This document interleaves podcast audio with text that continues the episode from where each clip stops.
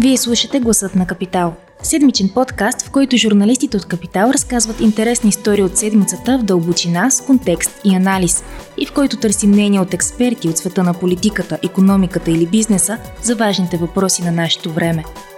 Здравейте, вие слушате Гласът на Капитал, аз съм Анина Сантова. Сривът на доскоро третата по големина борса за криптовалути FTX изненада всички преди няколко седмици. Още повече, когато става въпрос за оценка от 32 милиарда долара, както и добре изграден имидж на спасител. Това са огромни мащаби, които съществуват в криптопространството, създадено някога като альтернативна вселена на обикновените и добре познати финансови пазари.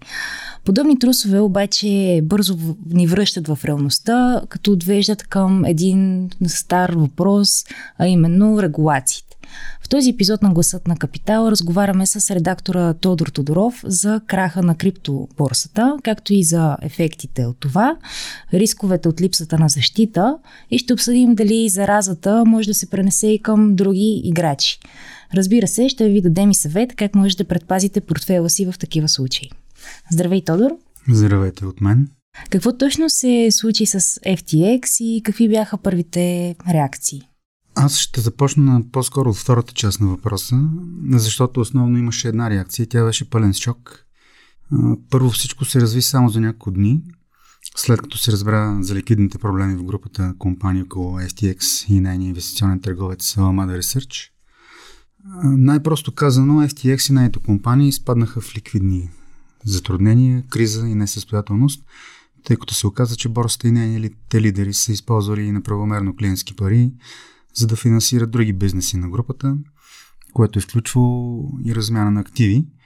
По-сложно и подробно обяснение ще може да се направи след като Штатския съд в Делуер, където са подадени исканията за фалит миналия петък, реално обяви фалита и защита по глава 11 от щатското законодателство. Но факт е да, в резултат на действията им се стигна до ликвидни проблеми и те реално не успяват да посрещнат теглинията на клиенти, основно борсата. Mm-hmm. А, ако можеш да разкажеш повече за самата борса, тук има един човек, така, който е известен и това е 30 годишен мъж, който им, има състояние на стоеност 26 милиарда долара. В миналото как се разви въобще криптобърсата и как стигна до? Имаше рядко в медиите излиза пред името на някой думата бивш милиардер. Той е такъв случай Сан Банкман Фрид. Неговата концептуална идея за FTX е да улесни премахне недостатъците на останалите платформи за криптотърговия, да наложи ниски такси, като елиминира посредници при търговия с крипто и техни деривати, като това му спечели много почитатели. Топ имена от фондовата индустрия на Уолл Стрит станаха негови инвеститори през последните две години, което оцени борса до 32 милиарда долара. Банкман Фрид е от семейство с позиции. Родителите му са топ преподаватели и адвокати в Станфорд по бизнес и право, които всъщност са дали Стаят и поне баща му отворил вратите за големите инвестиции от Стрит. Интересно е, че самия Банкман Фрид има доста така, широки идеи за регулации в сектора. Алтуристичните му каузи, които той финансираше с големите си печалби, спасяване на закъсали компании, дарения от печалбите на FTX, му създадоха така ореол на бъдещето и новата вълна криптопредприемачи. Другото интересно е, че първоначално никой не го е взимал на сериозно, но в един момент той наистина става звезда и любимец на инвеститори като Sequoia, BlackRock, лични инвестиции на фондови менеджери от Wall Street. Общо взето, битката да се влезе в негова компания, в неговата група е била голяма, като за две години той събира близо 2 милиарда долара инвестиции от частни инвеститори. Тук до някъде иронията е, че ако че Банкман Фрид е голям защитник на регулациите, неговата борса е регистрирана на Бахамите, където има по-слаби регулации. Сега всеки ден излизат постоянно нови информации за това как е функционирала тя и се оказа, че всъщност тя е работила доста непрозрачно, около нея витаят доста тайни, неясноти. Дори самите инвеститори са давали част от парите си без много поглед върху финансите. Примерно четох Тоест, той излезе още миналата седмица при подаването на документи за фалит пред Нью Йорк Таймс и източници от близки до компанията и до инвеститорите твърдят, че поведението на фрите е било доста арогантно, тепа дава или си заминавай.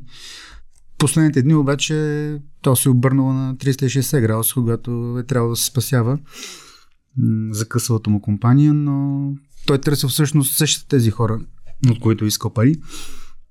Но те, разбирайки за каква огромна сума става въпрос, дупка в баланса, около 9 милиарда долара, просто всички са се отдръпнали, което в крайна сметка доведе до. След като излезе информация, по, не много подробна пак и от различни сайтове, но а, за какво говорят изтеклите финансови документи и какво имаше в активите на FTX? Това е интересен въпрос, който обаче няма много ясен отговор, тъй като няма достатъчно официална информация. Дори при подаване на документите в щатския съд, така изнаната е била и на съди, и на хора близки около процеса. Той по никакъв начин не следва процедурата. Каза, че има около 20-30 страници, които проформа, банкетна форма са попълнени. Не е имало ясен план за преструктуриране, но най-общо мога да кажа няколко числа. Става въпрос за милиарди наистина парите, които клиентите на FTX вкарват в техни сметки, част от тях са потишли в балансите на Аламеда, търговското инвестиционно дружество на FTX. Там става въпрос за 15 милиарда долара, като много малка част от тях са били ликвидни, около 130 милиона са в фиатни пари в долари. Другите са подключени в FTT, това е токена на FTX, там са вкарани 3,6 милиарда долара, Други 2,2 милиарда долара са вкарани в криптотокени, които са подкрепени издаване под самите FTX. Общо взето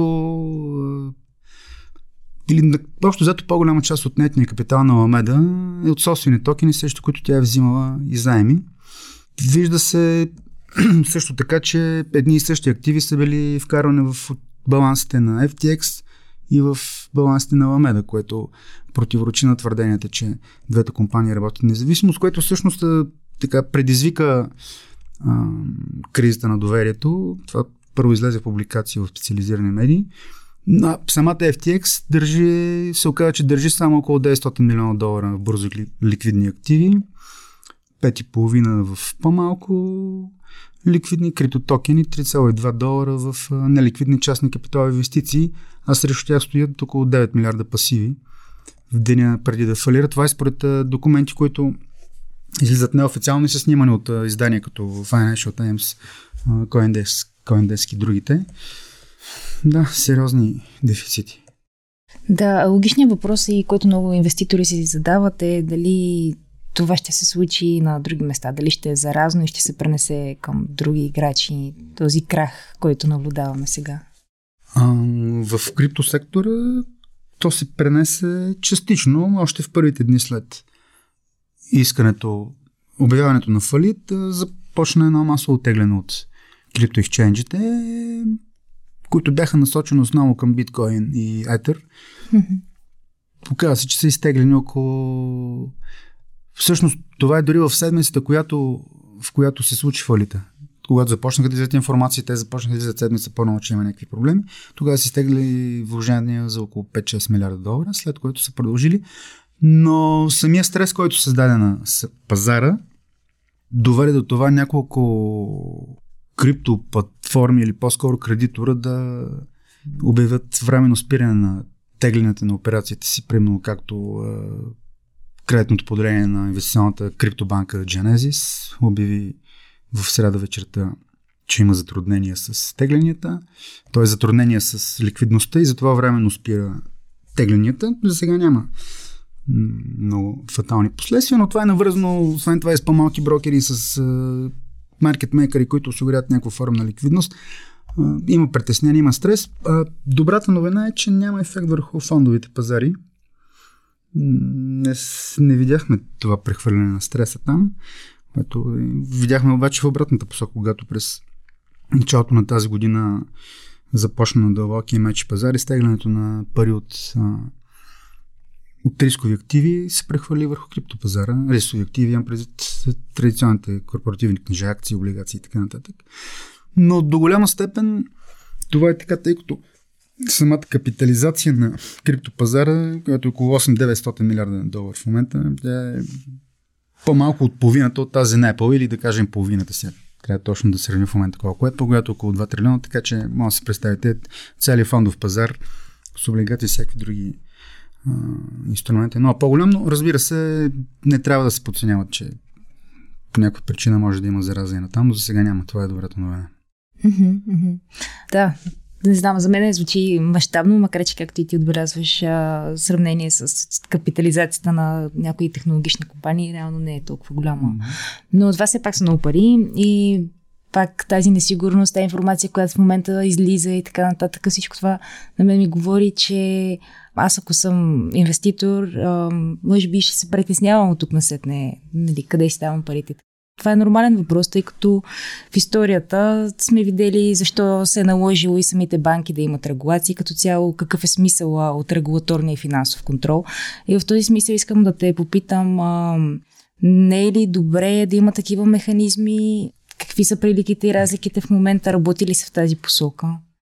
Ще се върна малко по-далеч, но наистина идеята на криптосвета да е децентрализиран, независим от, от държавата, така каквато е от централните банки, тя се изроди последните години и се изроди поради един прост факт. Масово хората видяха в криптовалутите източник на бързи печалби.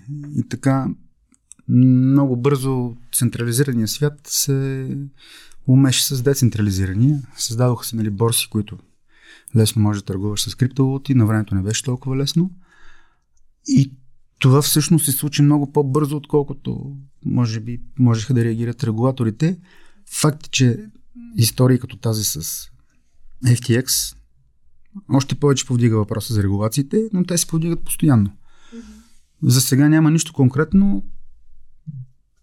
Както казах, самия създател на FTX Банкън Фрид или SBF, както се нарича той, беше голям застъпник на регулациите. От тук на сетне не знам дали ще ги застъпва или ще трябва да се бори, бори с законите в САЩ. В момента ставаме свидетели на друг интересен парадокс. Фондовете, инвеститорите от САЩ, които са инвестирали в FTX, също ще трябва да отговарят пред регулаторите, как са дали пари на платформа но в същото време са имали слаб контрол върху финансите и дейността й. Те ще трябва да отговорят на същите въпроси на своите вложители, нали, през земни, хедж фондове и така нататък, които вече започват да ги задават. Има адско недоволство в момента. Големи частни инвеститори, които косвено са били в FTX през акционерния капитал. Това са парите, които частни капиталови фондове са давали на FTX, за да се развива. И при всички положения ще се стигне до някъде. Най- най-вероятно по-трудно ще се издават а, лицензи на борси за търговия с криптовалути. Знаете, най-голямата е Binance, но има криптоборси като Coinbase, която е регистрирана на капиталовия пазар в Штатите, което означава, че тя вече е под юрисдикцията на наблюдението на щатското законодателство, финансовите регулатори и така нататък. Там може да има по-голяма яснота. Тя публикува регулярно отчети какво прави, докато това преди текст не го е имало. Най-вероятно ще се работи в тази посока, ако искаш да предлагаш своите услуги в САЩ, Западна Европа и конкретни държави, ти трябва да отговаряш на определени условия. Знаем, Европа работи по... има прията пътна карта как да се случи това, но всичко предстои да се случи и да видим как точно ще, ще работи. А, интересно е тук да, да вметнем и това, че Binance, който ти спомена, също анонсира фонд, който да спасява а, тези солидни проекти, обхванати от ликвидната криза. А, но това ми звучи малко като това, което FTX е правило, както споменати в началото, пък виждаме пак. Ами, да, това беше идея споделена от Чан Панджал, който е ръководител в момента на Binance. Там интересното е, че той в момента така се качи на трибуната, взимайки място на сам Банкман Фрид. От друга страна, пък Джао беше един от хората, които намекна, че има ликвидни проблеми в FTX групата компания около него и по тази причина той обяви, че ще продаде техния холдинг, който беше в токените на FTX за около половин милиард долара по-миналата седмица. То всъщност всичко, тръгна от там. И в момента, да, обяви, че ще се създаде някакъв фонд, но няма някаква конкретна яснота как точно ще работи. В подобни моменти, между другото, в един такъв пазар, на който не действа кредитор от последна инстанция, като Централна банка, често компании, които считат себе си за по-кредитоспособни, балансите са им добре, се опитват да играят като квази централни банки, т.е. да спасяват mm-hmm. Свои конкуренти.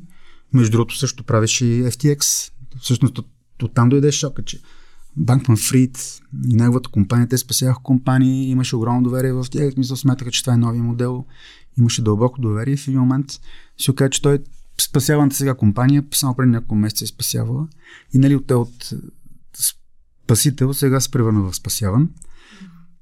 И в този смисъл ще се върви най-вероятно към по-скоро институционална регулативна рамка. Ако чакаме само на играчите в сектора. И пак казвам, имаш е, централизирани, нецентрализирани играчи, всичко е умежено, хората си теглят парите от крипто, пък броят печалбите в фиатни пари, нали, някакси нещата са... не ги броят, примерно има си два биткоина или, измислям си, или 5 етер и си ги направил 500, да кажеш, нали, тук ми е, това ми е печалата, ти броиш в колко е нараснала стоеността на етера или на биткоина в е, долари. Mm-hmm, mm-hmm. Да. Ами, добре. Последно ще попитам за съвет. Това всъщност е описано и по-подробно в темата на капитал тази седмица, но как може да се защитим от подобни трусове на криптопазарите като потребители? От трусове трудно може да се предпазим. Хората обичат да се хвърлят на лесните обещания, на обещанията за лесни и бързи печалби, а това, което може да се прави чисто информативно за хора, които нямат представа тези пазари, да се информират, да използват хора, специалисти, анализатори, които малко да им дадат някакви насоки все пак. Лесно може да се провери кои са големите борси, макар че FTX беше в този списък, но поне да гледат да са по-регулирани институции, да са от американския пазар, да кажем, или с лицензи в Европа. Вече ако за по така напредналите, които са вкарали пари, да, имаме един тест, който обяснява. Той не е откритие на топлата вода, естествено, но е добре да си изтеглиш, примерно, парите от портфела в конкретна платформа и да го прехвърлиш в а, свой хардуерен. Това става лесно. С, има си механизми, те са описани ясно и борсата е длъжен да осигури ключовете на криптовалутите да се прехвърлят в хардуерния портфел. По този начин, пред ликвидна криза на борсата, парите, които имаш, криптовалутите, които имаш, те са при тебе. Ти можеш да си ги реализираш през всяка една друга борса или през магазин и така нататък. Добре, много ти благодаря, Тодор, за този разговор. Благодаря и аз. Ако този епизод ви е харесал и искате да слушате новите епизоди веднага, щом излязат, абонирайте се за гласът на Капитал в Apple Podcasts, Google Podcasts или Spotify. Обратна връзка можете да ни изпращате на podcasts.capital.bg или в познатите ви профили на Капитал във Facebook и Twitter. Музиката, която чувате в този подкаст е написана от композитора Петра Дондаков специално за Капитал, а епизодът монтира Тихомир Колев.